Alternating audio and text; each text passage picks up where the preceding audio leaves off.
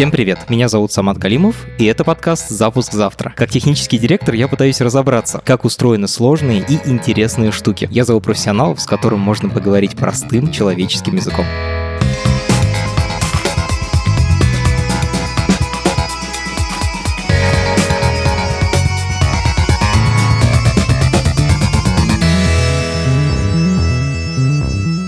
Сегодня мы поговорим о языке программирования Kotlin. Это головокружительная история успеха. Если вы пользуетесь телефоном на Android, то с большой вероятностью вы пользовались программами, написанными на языке Kotlin. Сам создатель языка Андрей Брислав расскажет нам, как так получилось, что разработкой родом из Петербурга пользуются миллионы людей по всему миру, а ставку на нее делают такие корпорации, как Google вы услышите меньше про какие-то технические особенности языка, какие-то подводные камни, интересные только профессионалам. Если вы хотите в этом разобраться подробнее, то вы сможете это сделать на следующей неделе в пятницу. У нас выйдет бонусный эпизод про язык Kotlin. Подписаться можно в Телеграме или в Apple подкастах, ссылки в описании к этому эпизоду.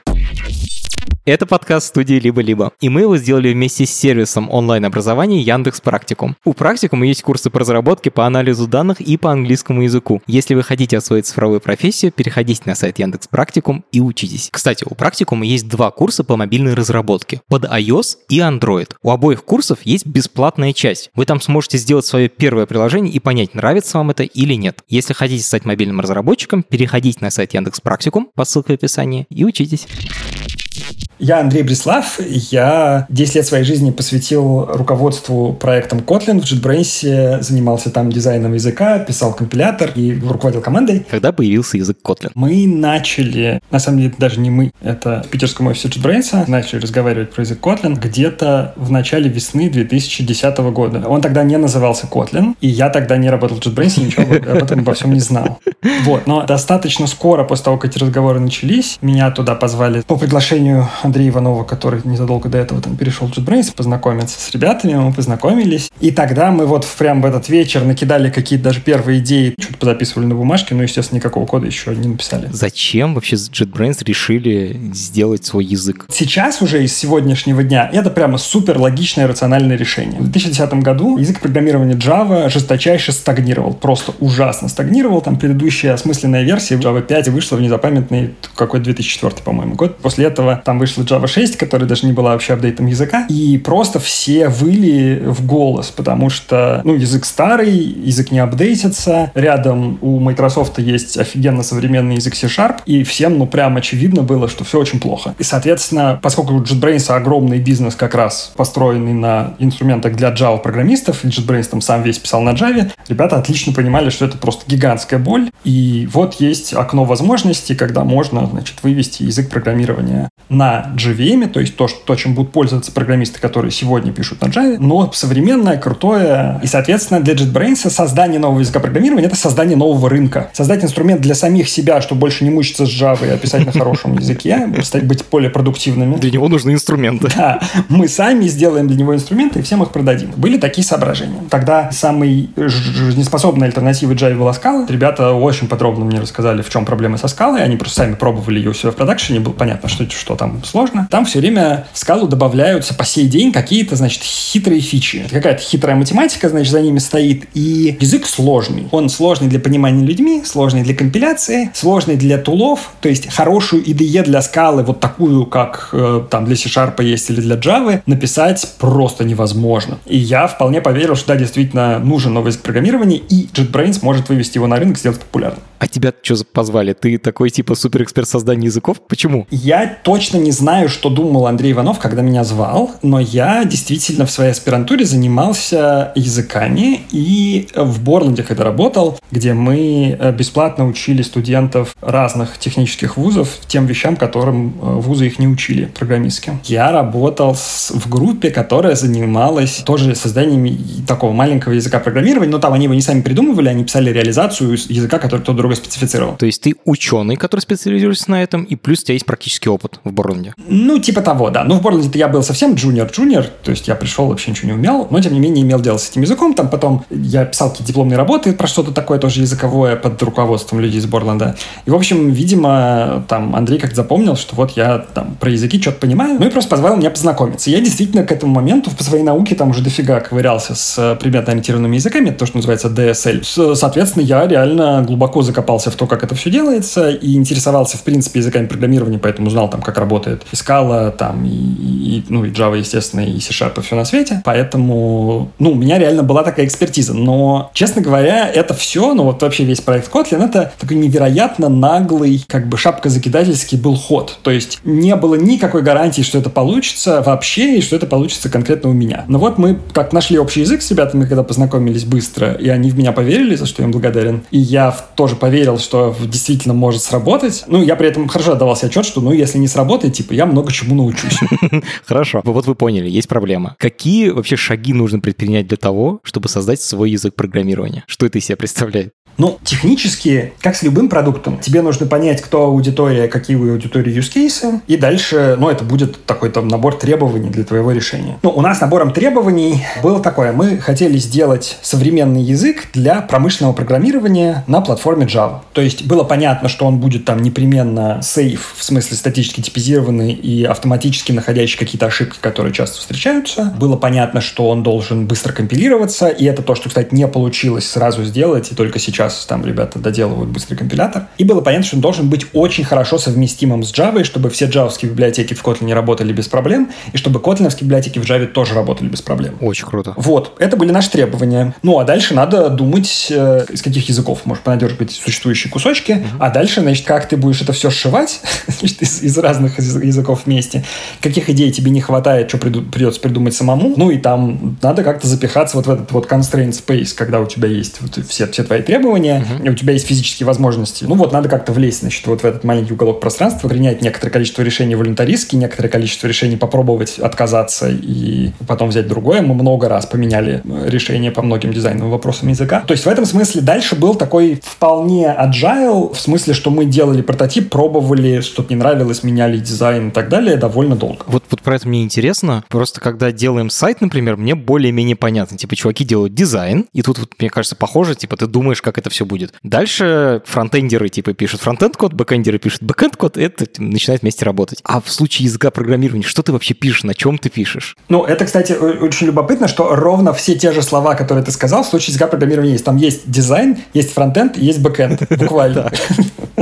Вот, но они, понятно, это разный немножко э, смысл имеют. То есть дизайн — это то, что, ну, какая-то спецификация того, что должно произойти. Мы, конечно, полностью формальных спецификаций не писали, просто договаривались между собой, как оно должно работать, как, ну, записывали как-то более-менее понятным образом. И, соответственно, на этом этапе экспертизой участвующих людей проверялась юзабилити. То есть, насколько будет это удобно да, на самом деле там в реальных use cases. Просто, значит, вообразить головой, как это будет использоваться, что мы знаем вот просто как опытные инженеры уже, как это бывает, вот что важно, что не важно. Вот, это был первый этап. Дальше, собственно, шло все в реализацию. Реализация состоит из фронтенда и бэкенда. Фронтенд — это та часть компилятора, которая занимается чтением текста, разбором его на кусочки, на там дерево, типизацией и так далее. А бэкенд — это та часть, которая генерирует исполняемый код. Достиг ли ты целей, которые ставил изначально при создании языка? Мы достигли многих целей. То есть мы сделали язык очень совместимый с Java. Это был очень большой челлендж, очень сложная штука, и у нас получилась офигенно хорошая совместимость. То есть Kotlin Java понимает во всех вообще возможных вариантах. Java понимает Kotlin ну, максимально, насколько это возможно. И все довольно хорошо интеропится, действительно. То есть нет никакой проблемы написать даже внутри одного проекта, писать часть кода на Java, часть на Kotlin. У нас компилятор так написан, мы его исходно на Java писали. И можно, естественно, в программе на Kotlin использовать джавские библиотеки и котлиновские библиотеки параллельно. Можно в программе на чистой Java использовать котлиновские библиотеки, даже не знать, что это Kotlin. Так что это все очень хорошо получилось. Интроп получился. Да. И это было супер сложно. То есть если бы не было интеропа, мы бы все это сделали гораздо быстрее, и нам было бы гораздо проще.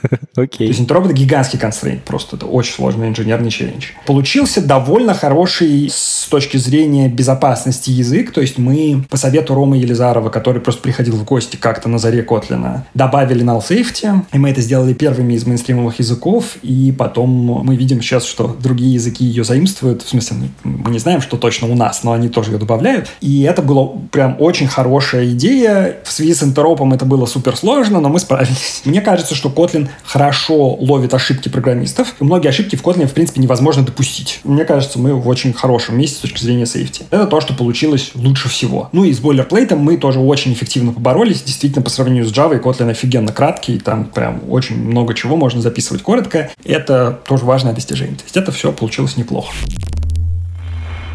Хочу вам порекламировать новый подкаст студии «Либо-либо». Он на английском языке и называется Control-Shift. Там изучают пивоты и крышесносные истории о том, как люди применяли свои классные навыки для того, чтобы помогать другим людям. Например, история ученого, который пытался применить теорию игр к тому, чтобы находить подходящих партнеров для брака, а в результате придумал, как мэчить доноров и реципиентов почек, чем спас сотни тысяч жизней. Подкаст на английском языке, но очень понятный. Ссылка в описании к этому эпизоду.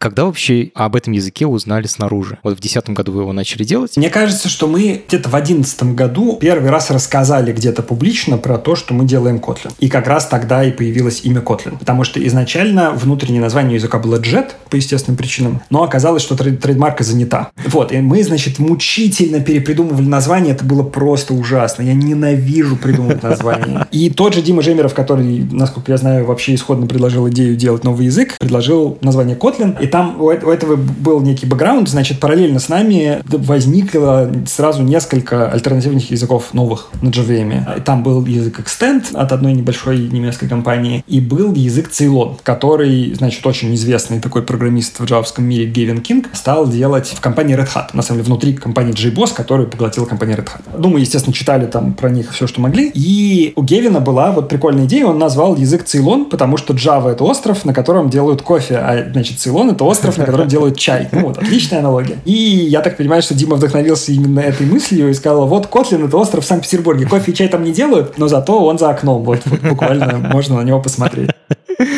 Кайф. Значит, в 2011 году вы уже про него рассказали. Да, точно у нас был доклад на JVM Language Summit. Это такой между собойчик, который разработчики Java устраивают для разработчиков альтернативных языков на JVM. Они вообще огромные молодцы, они собирают всех людей, которые что-то понимают вот в кишках Java в одной комнате каждое лето, значит, там на три дня. И там вот все, собственно, ну, там люди из Oracle, естественно, все, и люди там из IBM, которые делают свою виртуальную машину, и еще там из 20 мест, где вот реально чем-то таким хардкорным в Java занимаются. В общем, был там, был на конференции ASCON. Это такая большая open конференция американская. Я не помню, что было в каком порядке. А к этому моменту язык уже был доступен для того, чтобы начать программировать? Нет, нет. К этому моменту мы только написали документацию. Ну, собственно, я вот сел и там несколько недель писал документацию просто. Мы только ее показали. Ну, там были какие-то, естественно, примеры в голове написаны, из головы, точнее, написанные примеры программы. У нас еще там толком ничего не компилировалось. Это было вот главное объявление. Тогда, ну, это был такой big splash. То есть много народу как-то ре- реагировало. Ну, там кто-то заинтересовался, кто-то, наоборот, говорил, что это ужасно, типа, я прям помню, что в Твиттере какой-то неизвестный мне человек написал, что, типа, не помню какое-то первое предложение, а второе предложение было seriously give up. Типа, не, не надо этого делать, просто бросьте. И я, конечно, не сказать, что я очень сильно переживал, но было так тревожно читать все эти сообщения. Ну и, естественно, когда конкуренты появлялись одновременно с нами, тоже было тревожно. Но в целом было много и, и какого-то позитива. То есть было видно, что там язык JetBrains кого-то интересует. Как вы его зарелизили? Ну, зарелизили мы его очень не скоро. Значит, зарелизили мы в 16 году только. В 12 году мы его заопенсорсили. И потом еще, значит, 4 года мы его пилили, выпускали какие-то промежуточные версии, майлстоуны, нестабильные. То есть там фокус в чем? Что когда у тебя есть язык программирования, совместимость для тебя огромный констрейнт. То есть если ты меняешь что-то в языке, программы, которые на нем написаны, перестают компилироваться зачастую. Поэтому мы, значит, явным образом говорили, что вот пока мы не выпустили 1.0, у нас может ломаться что угодно. Мы вообще не отвечаем ни за какую совместимость. И ну вот мы выпускали эти майлстоуны, мы их выпустили, по-моему, 14 штук или что-то такое, короче, в общем, больше десятка. В JetBrains мы уже писали какой-то даже продакшн код на нем, ну, естественно, Kotlin сам, и там самые горячие головы у нас э, взяли Kotlin в супер сыром состоянии, в бой, и, и, в общем, ели гвозди мучительно, но очень много фидбэка полезно давали. Вот вы его когда опубликовали, когда вы зарелизили, вы уже сказали, все, mm-hmm. это 1.0. Как люди о нем узнали? Слушай, ну, э, в, к этому моменту просто блок Kotlin был достаточно эффективной платформой для анонса. В 2016 году году уже было много таких чемпионов Котлина настоящих, которые там очень любили его, продвигали. То есть уже там несколько тысяч человек э, следили все время. То есть еще не было релиза, уже было много пропонентов таких настоящих, которые много сил в это вкладывали, писали библиотеки, там контрибьютили даже к нам в компилятор немножко, тоже такое было. И более того, есть такой проект Корда называется. Он не очень известный, потому что он интерпрайзный, ну, в смысле, внутренний для банков. Консорциум из нескольких крупных банков, там JP Morgan какой-то еще кто-то, в общем, большие банки, э, написали свой блокчейн внутренний, значит, для своих там дел. И, значит, один из авторов этого проекта, Майк Херн, он старый криптоинженер, э, в биткоине участвовал, и вот он полюбил Kotlin где-то на заре. Kotlin был еще сырой до релиза, он его взял в Corda и стал писать Corda на нем. Нифига себе. То есть это банковский софт, вообще какой-то хардкорный хардкор, да. И да, вот по сей день Corda написана на Kotlin. Вот так. Офигеть. Это сколько у него должно было быть авторитета, чтобы ему позволили, типа, притащить какую-то сырую технологию внутри банка? Очень много. Ну, Майк очень крутой чувак, так что да, его все послушали. Сколько людей пользуются Kotlin сейчас? Э, несколько миллионов. Мы собираем статистику использования IDE. На самом деле мы собираем статистику апдейтов, типа, когда запрашиваются апдейты. По-моему, последняя цифра, которую ребят публиковали, была что-то там 5 с чем-то миллионов.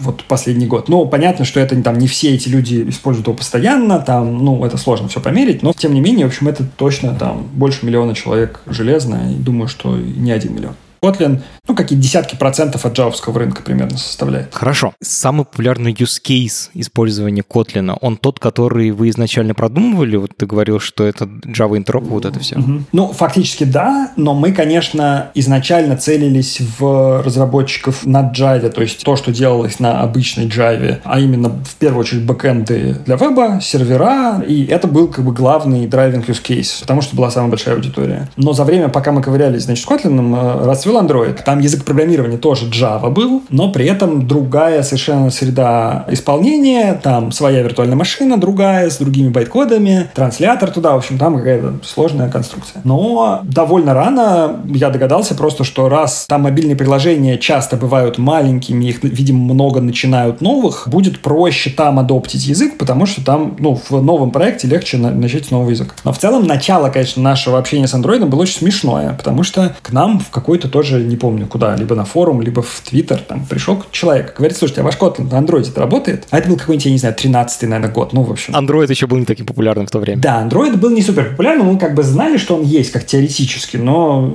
у меня был телефон, по-моему, тогда на операционной системе Symbian. От Nokia. Да-да-да. А, вот. И мы такие, ну, я там что-то посмотрел в Википедии, значит, слушай, ну, там вроде Java должно работать. Мы не пробовали, но попробуйте. Может, заработает. Вот. я не уверен, там этот, этот же человек вернулся или потом другой какой-то человек пришел и написал нам в э, issue tracker баг, что, короче, все падает на андроиде, ничего не работает. И мы посмотрели, естественно, этот баг, а там какая-то, значит, дикая дичь. Там падает не Android, еще до андроида дело не дошло. Там где-то, значит, по дороге наш этот байткод не транслируется в андроидный байткод, потому что транслятор, который есть в андроидном toolchain е, падал просто с core dump ом. То есть он там говорил, типа, segmentation fault, до свидания, и регистр печатал. О, господи, даже не ошибку выдавал, а сам ломался не, просто. Не, да, да, он просто падал, он там на каком-то C++, по-моему, написан, и, в общем, просто в core dump валился. И мы такие, блин, в core dump валится, это нам сейчас придется его дебажить, разбираться, что там вообще случилось, ну, вообще непонятно. И тут кто-то из наших нашел в issue э, языка Groovy такой же баг. И они его починили уже. Они уже подебажили. Вот, и там выяснилось, оказывается, этот их транслятор следовал спецификации джавовской виртуальной машины более строго, чем реализация джавовской виртуальной машины от производителя Java. То есть некоторые вещи, которые работали на стоковой джавовской машине, не работали на андроиде, потому что э, ну, стоковая джавовская машина, Hotspot, она как бы воспринимала, знаешь, как вот браузеры HTML воспринимают, так типа fault tolerant, типа, ну тут что-то не закрыта скобка, хрен с ним там. И вот там также, то есть есть какое-то количество вещей, которые спецификации запрещены, а при этом Hotspot с ними работает. И мы какой-то флаг неправильно писали, какой-то битик просто не туда. И у нас там был формально некорректный класс. И DEX, этот транслятор, он, значит, не то чтобы говорил, что, типа, я вижу, что-то не соответствует спецификации, типа, не буду компилировать. Он просто падал в кордамп, не знаю почему, я даже не смотрел его код. И мы, конечно, заценили, и там был не единственный такой баг, мы там потом нашли еще какое-то количество, мы в итоге заинтегрировали просто андроидовский вот этот вот чекер корректности байкода просто в наш тест-свит сразу. У нас все тесты гонялись прямо сразу с андроидом, чтобы быть быть уверенным, что спецификация в лучшей ее форме у нас правильно соблюдена. И нам действительно Android ловил какое-то количество еще багов, которые на хотспоте вообще не, не важны. То есть мы ломали хотспот, если что. То есть это вообще несложная задача, как выяснилось. Почему вообще Android-разработчики вас заметили и почему они начали пользоваться Kotlin? Ну, я думаю, что по тем же причинам, по которым мы исходно вообще э, Kotlin хотели делать. То есть у Android э, у него в этом смысле еще более тяжелая судьба, чем у просто Java, потому что там Java еще там в 2000 каком-нибудь 17 году, и 2016 то же самое, Java там была еще шестая. То есть уже вышла Java 8, а мы, к сожалению, слишком долго ковырялись с Kotlin, и Kotlin зарелизился позже, чем вышла Java 8 с очень важными добавлениями, с этими лямбдами, там, с дефолтными методами в интерфейсах. Но Java 8 для Android была напрямую недоступна. То есть там были какие-то сложные способы там чего-то такое заретрофитить, но в целом на Android Java была шестая. Ничего себе, то есть Android-разработчикам не была доступна даже свежая версия Java. Да, именно так. И они от этого, естественно, страдали очень ага. сильно. А более того, рядом с ними были разработчики на iOS, которым дали Swift. А, Objective-C тоже был дико старым языком из 80-х. И тут Apple, Apple говорит, вот, офигенно классный язык, все модно, молодежно. А они сидят на старой Java. Да, надо признать, что Apple и Objective-C развивал пободрее, чем Oracle развивал Java на тот момент. Но, да, в 2014 году опубликовали Swift. Swift это прямо был, понятно, святой Грааль, офигенный язык, очень хороший, сделанный прям очень толковыми людьми. Удивительным образом сильно похожий на Kotlin, хотя мы-то Swift не видели, но просто к тому, что мысли сходятся. Ну, они, наверное, смотрели на наш дизайн, мы не смотрели, но, в общем, у нас много чего совпадает, хотя очень много чего различается. И, ну, естественно, было такое, как бы, если сравнивать Swift и шестую Java, получится еще хуже в шестнадцатом году, да, чем если сравнивать там Java и C-Sharp в десятом году. Ну, просто совсем, просто небо и земля. Соответственно, много людей на андроиде стало адоптить Kotlin, mm-hmm. и были э, в основном, ну, там, понятно, что были баги какие-то, еще чего-то, но были запросы к нам, типа, как-то страшно, а вот исчезнет ваш Kotlin, что мы будем делать с нашим кодом? Давайте вы как-нибудь договоритесь с Google, чтобы Kotlin как-то признали, значит, официальным языком для Android. И мы заходили в Google там по всем возможным каналам, и нам там говорили, ну, ребята, не, ну, идите, короче, гуляйте. При этом через год после того, как Kotlin зарелизился, ребята в Гугле, как они рассказывали потом, провели опрос среди своих таких самых инфлюенсеров-разработчиков. Внутри Гугла. И спросили их, да, не, Гугла, нет, а в, андроидной экосистеме, да. То есть это были люди, которые писали, ну там, они берут на самом деле какой-то там свой топ приложений и зовут оттуда людей с ними советоваться. Спрашивают, типа, какими инструментами пользуетесь? Да, и они, значит, задали вопрос, типа, чего э, нужно сделать в андроидовской экосистеме? Так. И там топ-1 был нормальный язык программирования, наконец. И в этот момент, э, значит, внутри Гугла появилось политическое решение, давайте заадоптим в Kotlin. Ничего себе. Потому что, ну, действительно, приличное количество людей уже Kotlin пользовалось на андроиде, все знали, что он работает. И у JetBrains с Гуглом уже были, на самом деле, партнерские отношения, потому что Google свою Android-студию, это IDE для Android, делает на идейской платформе. То есть на, на платформе от JetBrains, open source, которую в Гугле допиливают сами там для своих задач. Так, это 17 год, да, Google к вам сам возвращается? Да, это в 17 году. Собственно, это было достаточно все смешно. Я поехал в отпуск, типа, наверное, где-то в марте 17 года в Париж. И просыпаюсь я, значит, в твоей замечательной гостинице в Париже, смотрю в телефон, а там значит, сообщение. Какие-то люди из Гугла хотят поговорить. Подключайся. Я подключаюсь и узнаю, значит, что они хотят заадоптить Kotlin. Неплохой подарок на отпуск. Да, я, значит, конкретно прифигел. А это был март. Google I.O. конференция, на которой Google все объявляет. В мае. Март, апрель. Господи, два месяца, что ли? Да.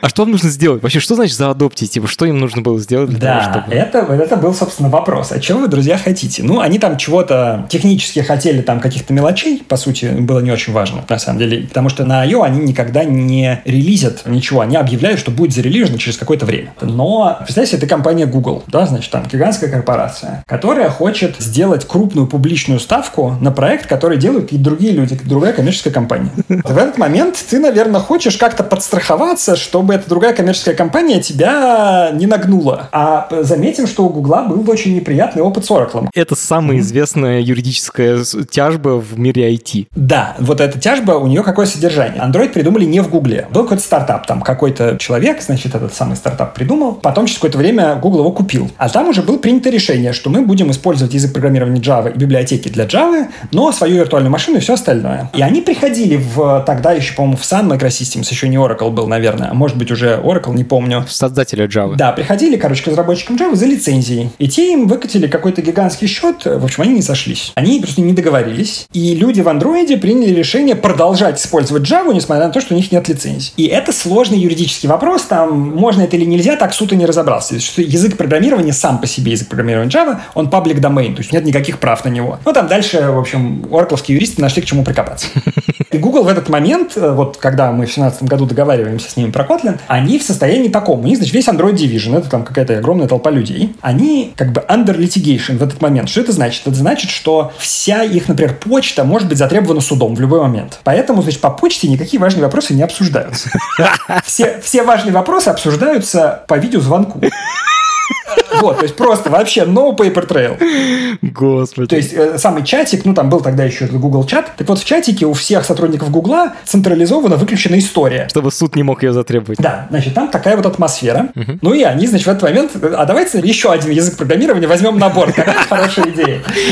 И, в общем, там были серьезные концерны. Вот это время все ушло на то, чтобы как-то зафиксировать юридически что-то, чтобы Google мог не бояться. Ну, в итоге решение, там, оно всем известно. Там был создан Foundation, специальное отдельное юридическое лицо, в которое был передан торговая марка. Kotlin. Слово Kotlin им владеет не JetBrains и не Google, а специальный фонд, который совместно управляется JetBrains и Google. Причем там же сложно, там это совместно управляется, это хорошо сказать. Но там какая-то есть корпоративная схема управления. Совет директоров.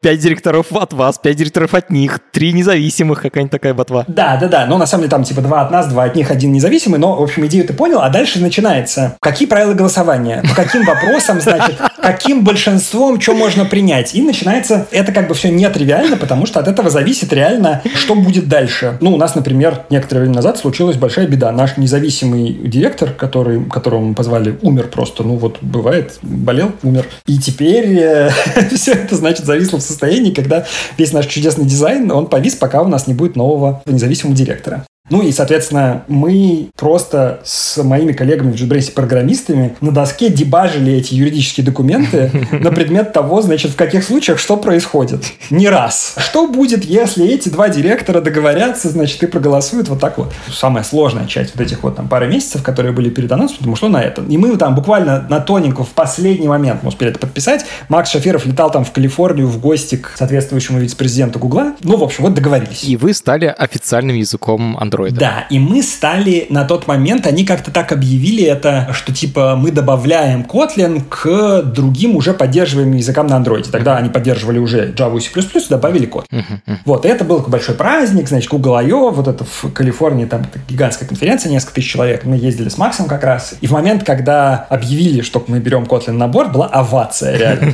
Зал на несколько тысяч человек, весь там, значит, взорвался, и это было очень приятно. В общем, это был очень такой напряженный сначала, а потом вот очень такой приятный момент. Я очень благодарен коллегам из Гугла. Там э, на тот момент PM-директором в андроиде была Стефани Кадбертсон. И она невероятно милая. Человек, который умеет заботиться о других, офигенно. И вот она, в частности, после уже анонсмента устроила мне встречу со всеми ключевыми инженерами андроида. И каждый из них пришел и рассказал, как ему нравится Kotlin. И было видно, что они не врут. Ну, там человек 10 очень крутых инженеров. Мне рассказали, как им нравится. И я, конечно, был невероятно счастлив. Мне было, ну, просто меня отпустил. Потому что я до этого был, конечно, просто в узлы завязан все это время. Там жуткое напряжение. Я вот прям помню этот день. Это один из таких самых приятных дней моей жизни. Ну, это реально признание такое, ультимативное. Какие известные проекты сейчас используют Kotlin? Их много достаточно. Если там открыть котлиновский сайт, там будет куча всяких популярных имен. Я лучше помню наших ранних адоптеров. То есть, например, там банк N26 такой, ну, это такой европейский Тинькофф банк. Это известный немецкий стартап банковский. Да, он использует Kotlin 300 лет. Microsoft использует Kotlin 300 лет у себя и на серверах, и на клиенте. Microsoft, ничего себе. При Да. том, что у них C-Sharp свой модный язык программирования. Да, да, ну у них много всякой разработки. Под Android тоже делают приложения, и на серверах у них много Java, там не везде совершенно C-Sharp. И там, и там они его используют. В Autodesk используют Kotlin для их всяких разных хитрых приложений. Autodesk — это один из главных производителей систем 3D-моделирования, да, ведь я правильно говорю? Да-да-да, у них там на самом деле много разных приложений, и более профессиональных, и более консюмерских, и, в общем, вот в них они используют. И еще, на самом деле, куча имен. Netflix там достаточно рано заадоптил Kotlin, ну, в Гугле, естественно, огромное количество Kotlin используется, и в JetBrains огромное количество Kotlin используется, и так далее. В общем, есть довольно много разных пользователей Kotlin. Ну и на самом деле сейчас любое реально популярное приложение под Android уж точно написано на Kotlin, ну, в смысле, на большую долю. То есть понятно, что у Facebook там в их приложении под Android там типа 50 миллионов строк Java было. Я когда услышал, я просто офигел. То есть мы приходили тоже в гости в Facebook. Слушай, операционные системы меньше бывает. Да, да. Ну, там Facebook в этом смысле вообще неуемный абсолютно. Но они с нами разговаривали о том, а как им внедрять-то Kotlin в своей... У них тот самый, соответственно, репозиторий гигантский там. Вот, я спрашиваю, ну так а что такого-то? А сколько у вас там Java? 50 миллионов строк. Я такой, больше, чем идея.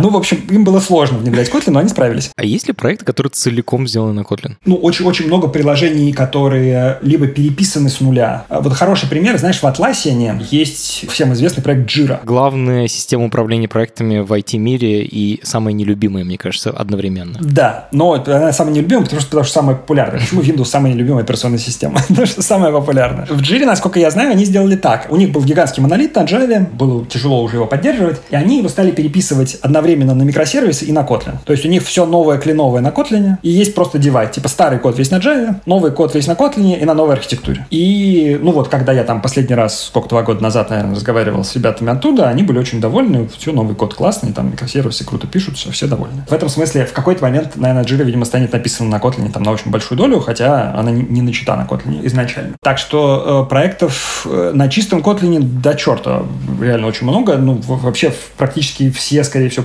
которые достаточно большие по объему и начаты в последние там 2-3 года уж точно написаны на Kotlin. На андроиде. Да, на андроиде. Ну и куча серверного кода тоже. Мы просто, опять же, там общаемся с клиентами. Огромное количество сервер-сайда написано на Kotlin. Невероятное много упоминаем Java, а можно вообще работать на Kotlin, не зная Java? Практика показывает, что да, то есть есть э, существенное количество людей, которые изначально изучали Kotlin и в Java стали разбираться только постольку, поскольку там сталкивались с джавскими библиотеками. Это возможно. Uh-huh. Kotlin в этом смысле не импортирует из Java ничего неявно. То есть все, что ты используешь в Kotlin, это какие-то котлиновские концепции. Некоторые из них существуют только ради интеропа с Java, но все равно они котлиновские. То есть мы их объясняем все с нуля. Но исторически, конечно, нашей аудитории всегда были люди, которые переходили переходили с Java на Kotlin, потому что их было просто больше всего. И поэтому очень много документации исходной было написано для тех, кто Java знал. И вот этот bias, он постепенно выправляется, потому что все больше людей начинают с Kotlin с нуля, и поэтому вот там книжки постепенно выходят про Kotlin для тех, кто вообще программировать не умеет. И документация подправляется постепенно, чтобы было вот меньше этого Java bias. А, хочу теперь не совсем про программирование, но мне кажется очень важное. Например, кому принадлежит язык? Мы с тобой начали об этом говорить, ты рассказал, что есть Foundation, то есть язык, получается, принадлежит этому фонду, этому НКО. Не совсем. Язык вообще никому не принадлежит, к счастью.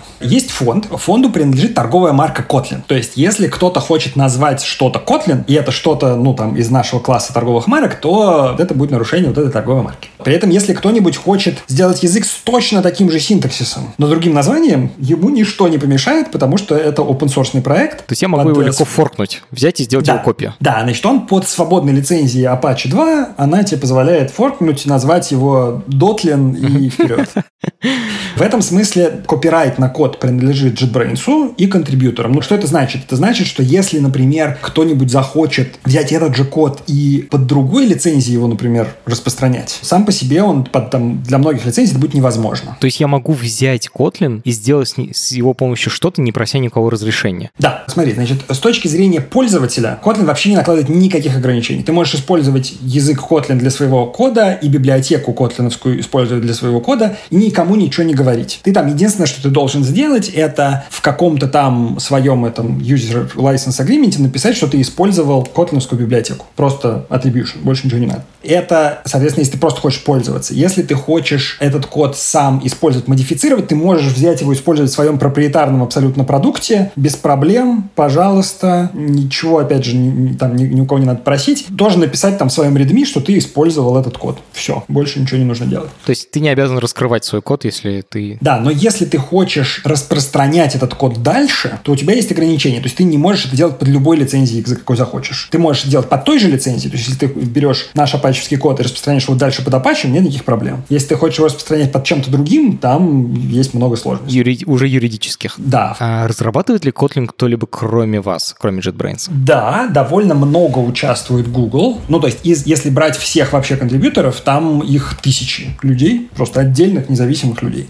Самый крупный из них организованный Google. Там, ну, несколько десятков, наверное, человек в общей сложности так или иначе трогает Kotlin. Систематически там есть одна команда, которая просто комиссит компилятор. То есть, ну, они там тем, что их интересует, занимаются. Скоростью там, компиляции для андроида, там, бэкэндом нужным там, и так далее. У нас был большой очень joint effort, когда ребята в Google делали Compose. Это, собственно, вот этот фреймворк для UI реактивного. Там им понадобилось много всяких точек расширения в компиляторе, чтобы втыкаться, значит, свои плагины, короче, вставлять и там что-то делать хитрое. И они, с, ну, мы с ними договорились об этом, они значит, сначала себя использовали еще форк компилятора, на нем там хакали все, что хотели, а потом был некоторый процесс такого, значит, конверженса, когда мы договаривались, как мы, значит... Mm. Это форк, типа, часть его этого форк себе включите. Да, да, как мы минимизируем то, что они там распилили, значит, сделаем из этого API и у себя его откроем. Ну вот уже сейчас уже все слилось, все нормально, можно использовать соковый Kotlin с Compose. Вот, Google самый крупный, ну и дальше там есть огромное количество людей разных из разных компаний, очень много просто индивидуальных людей, ну и там у каждого контрибьютора, как правило, своя специализация. То есть огромное количество людей прислало только один маленький патч в жизни вообще, и там, понятно, никакой не специализации, но люди, которые коммитят регулярно, ну, значит, не коммитят, контрибьютят регулярно, у них, э, ну, вот есть там какие-то люди, которые вот разобрались в IDE и контрибьютят в IDE. Кто-то разобрался в библиотеках, контрибьютит в библиотеке. В компилятор, насколько я знаю, мало кто чего-то вообще присылает, но это сложно большой порог входа. Ну и мы их, кроме всего прочего, стараемся нанимать сразу, потому что глупо не нанять такой человек. Зачем? Он там где-то чем-то другим занимается, если может наш компилятор коммитить. Отлично. Другая очень важная вещь, которую я всегда спрашиваю про языки, это есть ли какие-то отличительные особенности сообщества пользователей Kotlin? Мы старались прямо осознанно строить френдли сообщество которое было бы отзывчивым, помогало друг другу и так далее. Этим занимался в основном не я, мои коллеги из JetBrains, Хади Харири очень много сделал для этого, Илья Рженков очень много сделал, еще несколько человек там прям много участвовал. И в целом отзывы, которые я знаю про котлиновское сообщество, котлиновское сообщество действительно очень дружелюбное, людям помогают, подсказывают, как чего, там нубские вопросы, не нубские вопросы. В этом смысле все действительно очень friendly, и э, я очень доволен атмосферой, то есть, ну, у нас такое максимально нетоксичное, по крайней мере, до сих пор было сообщество. К сожалению, я просто знаю, что там у некоторых наших товарищей из других языков есть проблемы прямо с токсичными сообществами. Ну, так получилось. У нас Кажется, таких проблем нет. Есть какое-то количество людей. А есть специальные люди, которые этим занимаются? Ну, у нас так или иначе были люди изнутри, которые просто много общались в сообществе, ну и там частично модерировали. Вот там Хади и Илья, например, много прям модерировали то, что там происходило. Сейчас я, честно говоря, не знаю, как это организовано. Ну вот на, на Reddit, например, котлиновский subreddit, я там все еще числюсь в модераторах, но на самом деле ничего особо не модерирую. Там, например, Джейк Уортон модерирует, э, один из, там, человек пять, наверное, модерирует, один из них вот Джейк. Джейк Ник э, какое-то время проработал в Гугле, но вообще сейчас и до этого он работал в Сквере. Ну, такой большой, очень влиятельный человек в котлинской системе, написал много библиотек крутых, ну, вообще классный парень, вообще офигенный инженер совершенно. А там в котлиновском слэке, например, ну, какие-то люди из JetBrains так или иначе всегда участвовали и следили, что там происходит. Ну, в разное время разные. Ну, вот на заре Хади и Илья много этим занимались. Kotlin — это хороший первый язык программирования? Мне кажется, да, но тут надо сделать важное замечание, что есть две религии абсолютно разных о том, как вообще хорошо хорошо изучать программирование. Одна религия про то, что нужно сначала разобраться в основах и, соответственно, писать на каком-то языке с прямым управлением памятью. То есть, чтобы вот у тебя был, там, не знаю, C там или еще что-нибудь Господи. такое. Ну, C уж совсем тяжело, просто он архаичный очень. Ага. Ну, там, что-нибудь другое ага. тоже, ну, там, опять же, у Раста свои ограничения, ага. это совершенно сложновато. Но, в общем, что-нибудь такое, ага. чтобы можно было потрогать память типа руками. Понять, люди... как устроены процессоры, да. вот это все. Да, чтобы люди понимали, как оно устроено, что такое вообще выделить память, освободить память, почему с этим могут быть вопросы какие-то и так далее. В этом смысле, на самом деле, язык Паскаль, пока был жив, был очень хорошим языком первым. Ну, вот, когда я его преподавал в школе, там, в 2000-е годы, он, конечно, был уже немножко архаичный, потому что в нем дженериков нет. Но с точки зрения вот именно доступа к памяти, очень хороший язык. Ну, Паскаль, понятно, почил, слава богу, но остались какие-то другие альтернативы системные. Ну и, соответственно, противоположная идея, что нужно дать человеку возможность как можно быстрее писать работающий код. И в этом смысле идеальными языками будут какие-то динамические языки, там, Python, JavaScript. JavaScript хорош тем, что он, конечно, в браузере дает тебе возможность сразу э, попробовать. Ну, в общем, что-нибудь такое минимально требовательное к разработчику. Kotlin не, не является идеалом ни, с точки зрения ни одной из этих религий. Но при этом мне кажется, что в целом идея того, чтобы люди про типы узнавали сразу, она не лишена смысла. То есть мне кажется, что на самом деле неплохой отправной точкой будет Kotlin. Начинать изучать программирование на Kotlin совершенно нормально. Библиотеки простые, понятные, все там можно делать. И типов типов немного, то есть ты пользуешься типами по чуть-чуть и постепенно узнаешь, что это такое. То есть мне кажется, это неплохой первый язык. Вот, так что вот в этой религии, которая про то, чтобы как можно скорее написать полезную программу, у Kotlin есть неплохие перспективы. Окей. Насколько востребованы Kotlin-программисты? Я давно не смотрел никаких данных про это, но когда я смотрел последний раз, был очень большой восходящий тренд. То есть доля вакансий, которые стали упоминать Kotlin, росла прям супер быстро. Насколько я понимаю, сейчас, ну, на Android это просто уже дурной тон на Java писать, но и на сервере очень много вакансий, и, ну, последний раз, когда я смотрел аналитику, там пару лет назад, прям была очень большая производная. Я думаю, что еще будет расти много лет. А кто является конкурентом Kotlin? Какой язык программирования? Ну,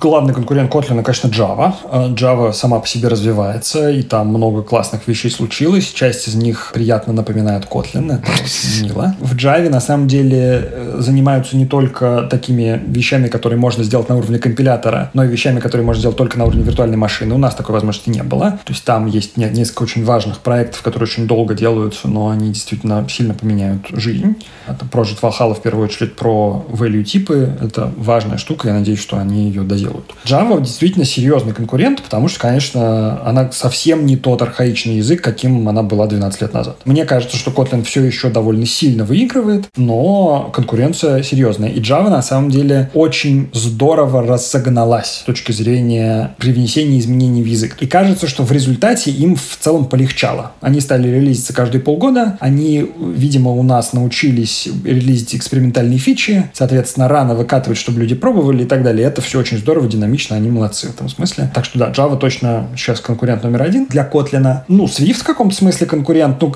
конечно, в гораздо меньшем, то есть мы на iOS у Swift никогда не выиграем, это очевидно. Потому что Apple просто вас задавит. Во-первых, да, а во-вторых, все-таки Swift очень хороший язык, специально сделанный для iOS. Ну, его трудно перегнать, будучи более general purpose языком. Но, тем не менее, там есть какие-то use cases, и какие-то вещи, возможно, в будущем будут писаться на Kotlin из тех, которые сейчас пишутся на Swift, просто потому что кроссплатформенная разработка между мобильными именно платформами — это достаточно важный use case. С появлением WebAssembly мы начнем гораздо бодрее конкурировать с JavaScript. Ну, WebAssembly с появлением, я так сказал, WebAssembly, конечно, давно существует. Дело в том, что в WebAssembly сейчас делается garbage коллектор встроенный. Слушай, надо пояснить, WebAssembly — это возможность писать ассемблерный код, то есть компилируемый код для браузеров. Если, если раньше был только JavaScript, то теперь уже можно писать на чем угодно и туда впихивать прямо бинарники. Да, и с garbage коллектором Kotlin станет уже гораздо более viable на WebAssembly. Прямо сейчас то, что сейчас есть в каждом браузере, это возможность именно низкоуровневый код запускать, то есть программы на C, грубо говоря, компилировать для браузера. Там на C, на Rust, на чем-нибудь таком. Kotlin тоже можно запихать туда коленом с трудом, но он будет тормозить, и это не очень здорово. Делается к нему, соответственно, дополнительно еще функциональность, это автоматическое управление памятью. То есть он будет очень сильно похож на JVM в этом плане? Он будет похож на JVM, но и на любую другую VM. Виртуальную машину. Питоновскую, на JavaScript, mm-hmm. на какую угодно. Мы прямо тесно сотрудничаем с людьми, которые разрабатывают сам garbage коллектор, там в Гугле команда, в Mozilla, еще где-то. Там просто Kotlin это один из таргетов, прям явным образом garbage коллектор делается так, что Kotlin на нем, на нем работал хорошо. Прикольно. И там мы уже поборемся с JavaScript за, ну, с TypeScript, конечно, в первую очередь, не с JavaScript, с TypeScript.